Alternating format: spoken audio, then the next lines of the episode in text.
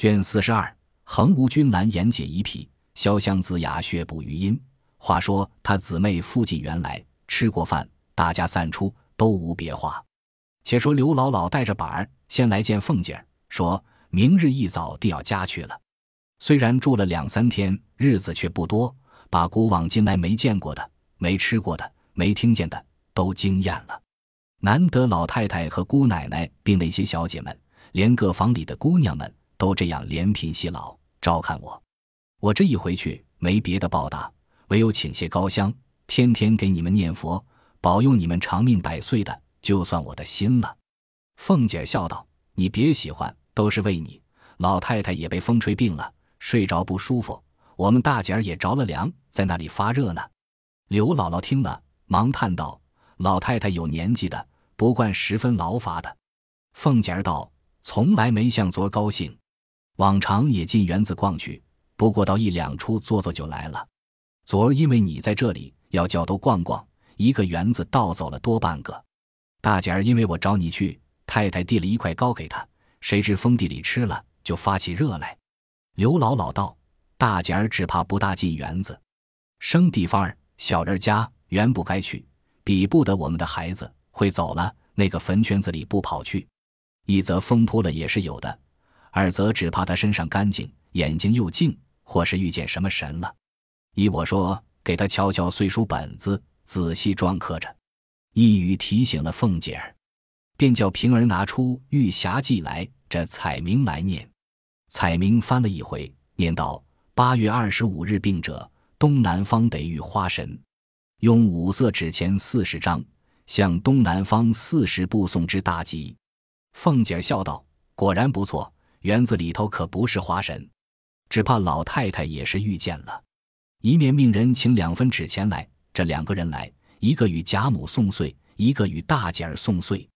果见大姐儿安稳睡了。”凤姐笑道：“到底是你们有年纪的经历的多，我们大姐儿时常肯病，也不知是什么缘故。”刘姥姥道。这也有的，富贵人家养的孩子都娇嫩，自然禁不得一些委屈。在他小人家过于尊贵了，也经不起。以后姑奶奶倒少疼他些就好了。凤姐儿道：“这也有理。我想起来，他还没个名字，你就给他起个名字，借借你的寿。二则你们是庄稼人，不怕你恼，到底贫苦些。你贫苦人起个名字，只怕压得住他。”刘姥姥听说，便想了一想，笑道：“不知他是几时生的？”凤姐儿道：“正是生的日子不好呢，可巧是七月初七日。”刘姥姥忙笑道：“这个正好，就叫做巧姐好。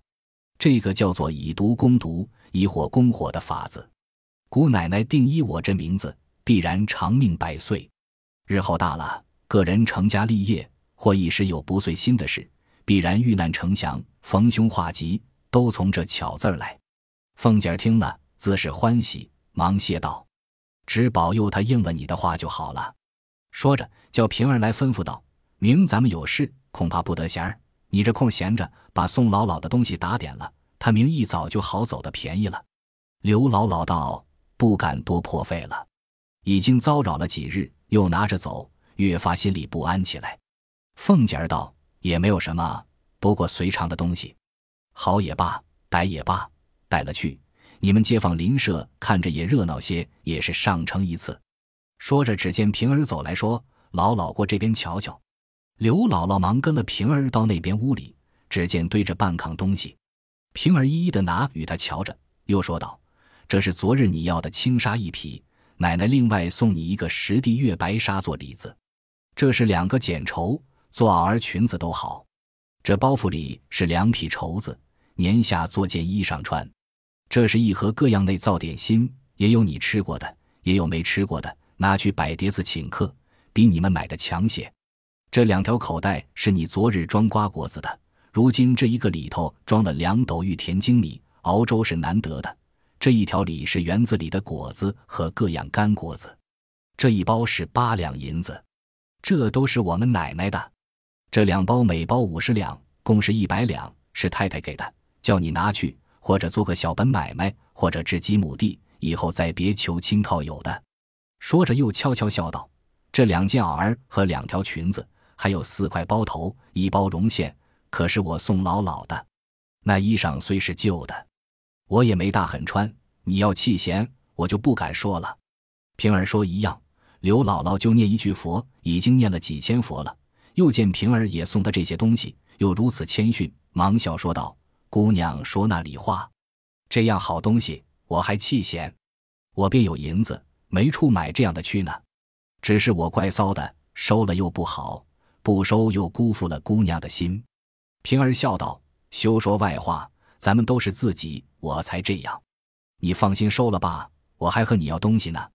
到年下，你只把你们晒的那个灰条菜干子和豇豆、扁豆、茄子、葫芦条各样干菜带下来，我们这里上上下下都爱吃，这个就算了，别的一概不要，别枉费了心。”刘姥姥千恩万谢的答应了。平儿道：“你只管睡你的去，我替你收拾妥当了，就放在这里。明一早打发小厮们雇辆车装上，不用你费一点心的。”刘姥姥越发感激不尽，过来又千恩万谢的辞了凤姐儿，过贾母这边睡了一夜。次早梳洗了，就要告辞。因贾母欠安，众人都过来请安，出去传请大夫。一时婆子回，大夫来了。老嬷嬷请贾母进幔子去坐。贾母道：“我也老了，那里养不出那阿物来，害怕他不成？不用放幔子，就这样瞧吧。”众婆子听了，便拿过一张小桌子来，放下一个小枕头，便命人请。一时只见贾珍、贾琏、贾蓉三个人将王太医领来。王太医不敢走甬路，只走旁街，跟着贾珍到了台阶上。早有两个婆子在两边打起帘子，两个婆子在前引导进去。又见宝玉迎了出来，只见贾母穿着青皱绸一斗珠的羊皮褂子，端坐在榻上，两边四个未留头的小丫鬟都拿着银刷梳与等物，又有五六个老嬷嬷燕翅摆在两边。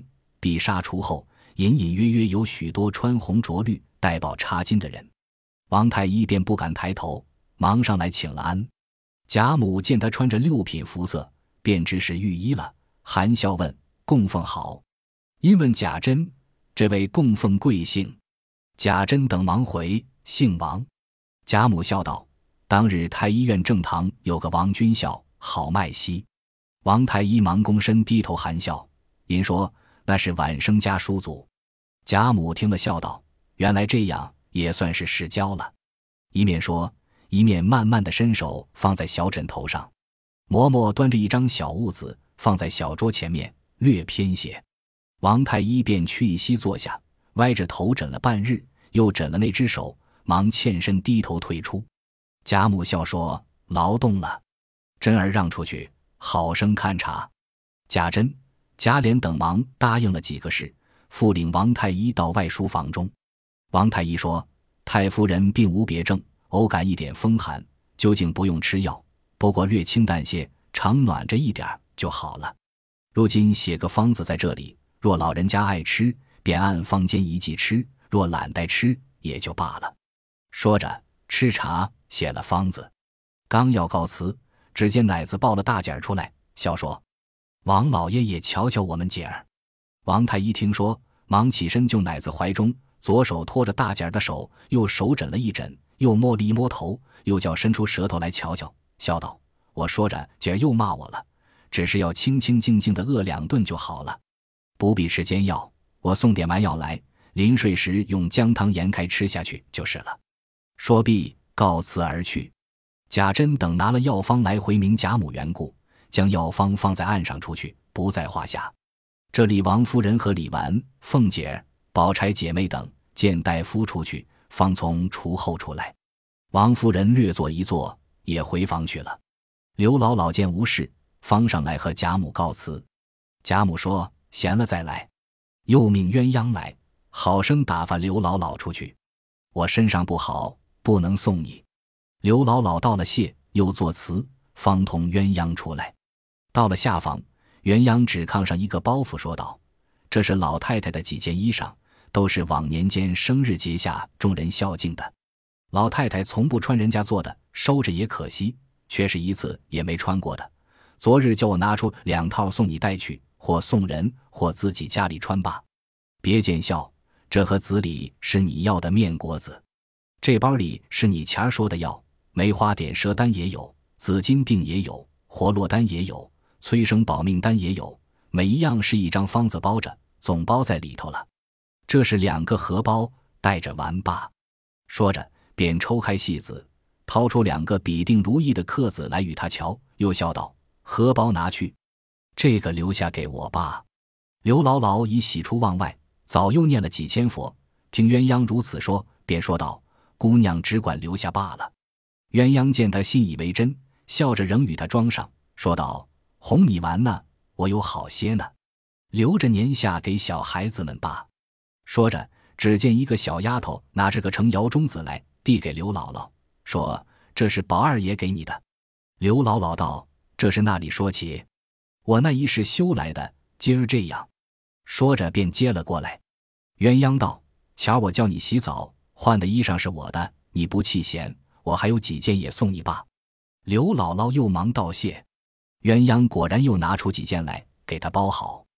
刘姥姥又要到园中辞谢宝玉和众姊妹、王夫人等去。鸳鸯道：“不用去了，他们这会子也不见人，回来我替你说吧。闲了再来。”又命了一个老婆子，吩咐他。二门上叫两个小厮来帮着老老拿了东西送去，婆子答应了，又和刘老老到了凤姐那边一并拿了东西，在角门上命小厮们搬了出去，直送刘老老上车去了，不在话下。且说宝钗等吃过早饭，又往贾母处问安，回园至分路之处，宝钗便叫黛玉道：“平儿，跟我来，有一句话问你。”黛玉便同了宝钗来至恒芜院中，进了房，宝钗便坐了。笑道：“你跪下，我要审你。”黛玉不解何故，因笑道：“你瞧，宝丫头疯了，审问我什么？”宝钗冷笑道：“好个千金小姐，好个不出闺门的女孩，满嘴里说的是什么？你只实说便罢。”黛玉不解，只管发笑，心里也不免疑惑起来，口里只说：“我何曾说什么？你不过要捏我的错罢了。”你倒说出来，我听听。宝钗笑道：“你还装憨？昨儿行酒令，你说的是什么？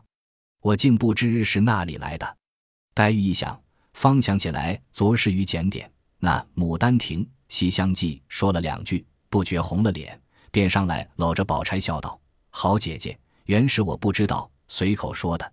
你交给我，再不说了。”宝钗笑道：“我也不知道，听你说的怪声的。”所以请教你，黛玉道：“好姐姐，你别说与别人，我以后再不说了。”宝钗见他羞得满脸绯红，满口央告，便不肯再往下追问，因拉他坐下吃茶，款款的告诉他道：“你当我是谁？我也是个淘气的，从小七八岁上也够个人馋的。我们家也算是个读书人家，祖父手里也极爱藏书。先是人口多，姊妹弟兄也在一处。”都怕看正经书，弟兄们也有爱诗的，也有爱词的，诸如这些《西厢记》《琵琶》以及元人百种，无所不有。他们背着我们偷看，我们也背着他们偷看。后来大人知道了，打的打，骂的骂，烧的烧，丢开了。所以咱们女孩家不认字的倒好，男人们读书不明理，尚且不如不读书的好，何况你我？连作诗写字等事，这也不是你我分内之事，究竟也不是男人分内之事。男人们读书明理，辅国治民，这更好了。只是如今并听不见有这样的人，读了书倒更坏了。这并不是书误了他，可惜他把书糟蹋了，所以竟不如耕种买卖，倒没有什么大害处。至于你我，只该做些针线纺绩的事才是。偏又认得几个字，既认得了字。不过捡那正经书看也罢了，最怕见些杂书，移了性情就不可救了。一席话说的黛玉垂头吃茶，心下暗服，只有答应似的一字。忽见素云进来说：“我们奶奶请二位姑娘商议要紧的事呢。二姑娘、三姑娘、四姑娘、十姑娘、宝二爷都等着呢。”宝钗道：“又是什么事？”黛玉道：“咱们到了那里就知道了。”说着，便和宝钗往到乡村来，果见众人都在那里。李纨见了他两个，笑道：“社还没起，就有脱环的了。四丫头要告一年的假呢。”黛玉笑道：“都是老太太昨儿一句话，又叫他画什么园子图，惹得他乐得告假了。”探春笑道：“也别怪老太太，都是刘姥姥一句话。”黛玉忙笑接道：“可是呢，都是她的一句话，她是那一门子的姥姥，只叫她是个母蝗虫就是了。”说着。大家都笑起来，宝钗笑道：“世上的话，到了凤丫头嘴里也就尽了。幸而凤丫头不认得字，不大通，不过一概是世俗取笑。更有平儿这粗狭嘴，他用春秋的法子，把世俗的粗话搓其要，删其繁，再加润色，比方出来，一句是一句。这母蝗虫三字，把昨儿那些刑警都现出来了。亏他想的倒也快。”众人听了，都笑道：“你这一注解，也就不在他两个以下了。”李纨道：“我请你们大家商议，给他多少日子的假？我给了他一个月的假，他嫌少，你们怎么说？”黛玉道：“论理，一年也不多。这园子盖才盖了一年，如今要画，自然得两年的功夫呢。又要研墨，又要蘸笔，又要铺纸，又要这颜色，又要……刚说到这里。”黛玉也自掌不住，笑道：“又要照着这样慢慢的话，可不得二年的功夫。”众人听了，都拍手笑个不住。宝钗笑道：“有趣，最妙落后一句是慢慢的话，他可不画去，怎么就有了呢？所以昨儿那些笑话虽然可笑，回想是没味的。你们细想，平儿这几句话虽没什么，回想却有滋味，我倒笑得动不得了。”惜春道：“都是宝姐姐赞的，他越发逞强。这会子又拿我取笑。”黛玉忙拉他笑道：“我且问你，还是单画这园子呢，还是连我们众人都画在上头呢？”惜春道：“原是只画这园子的。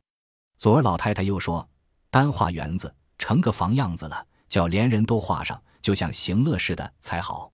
我又不会这宫戏楼台，又不会画人物，又不好驳回，正为这个为难呢。”黛玉道：“人物还容易，你草虫上不能。”李纨道：“你又说不通的话了。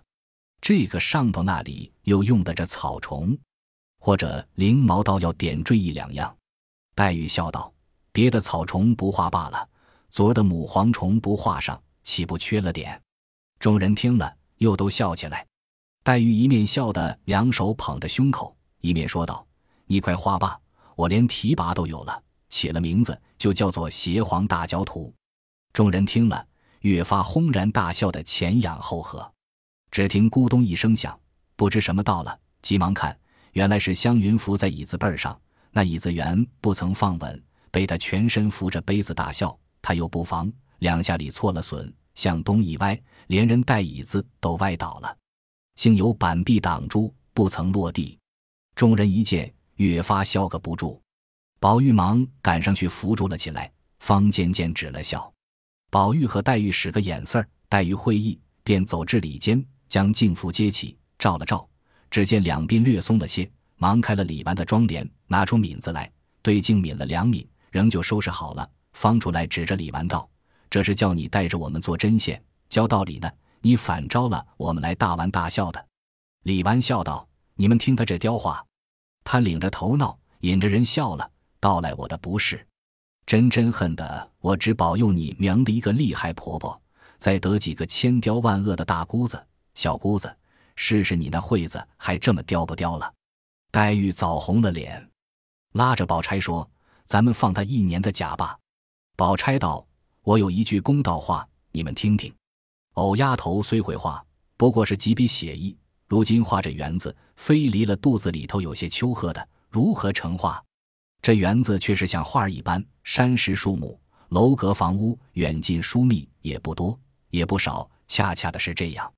你若照样往纸上一画，是必不能讨好的。这要看纸的地步远近，该多该少，分主分宾，该添的要添，该藏该减的要藏要减，该录的要录。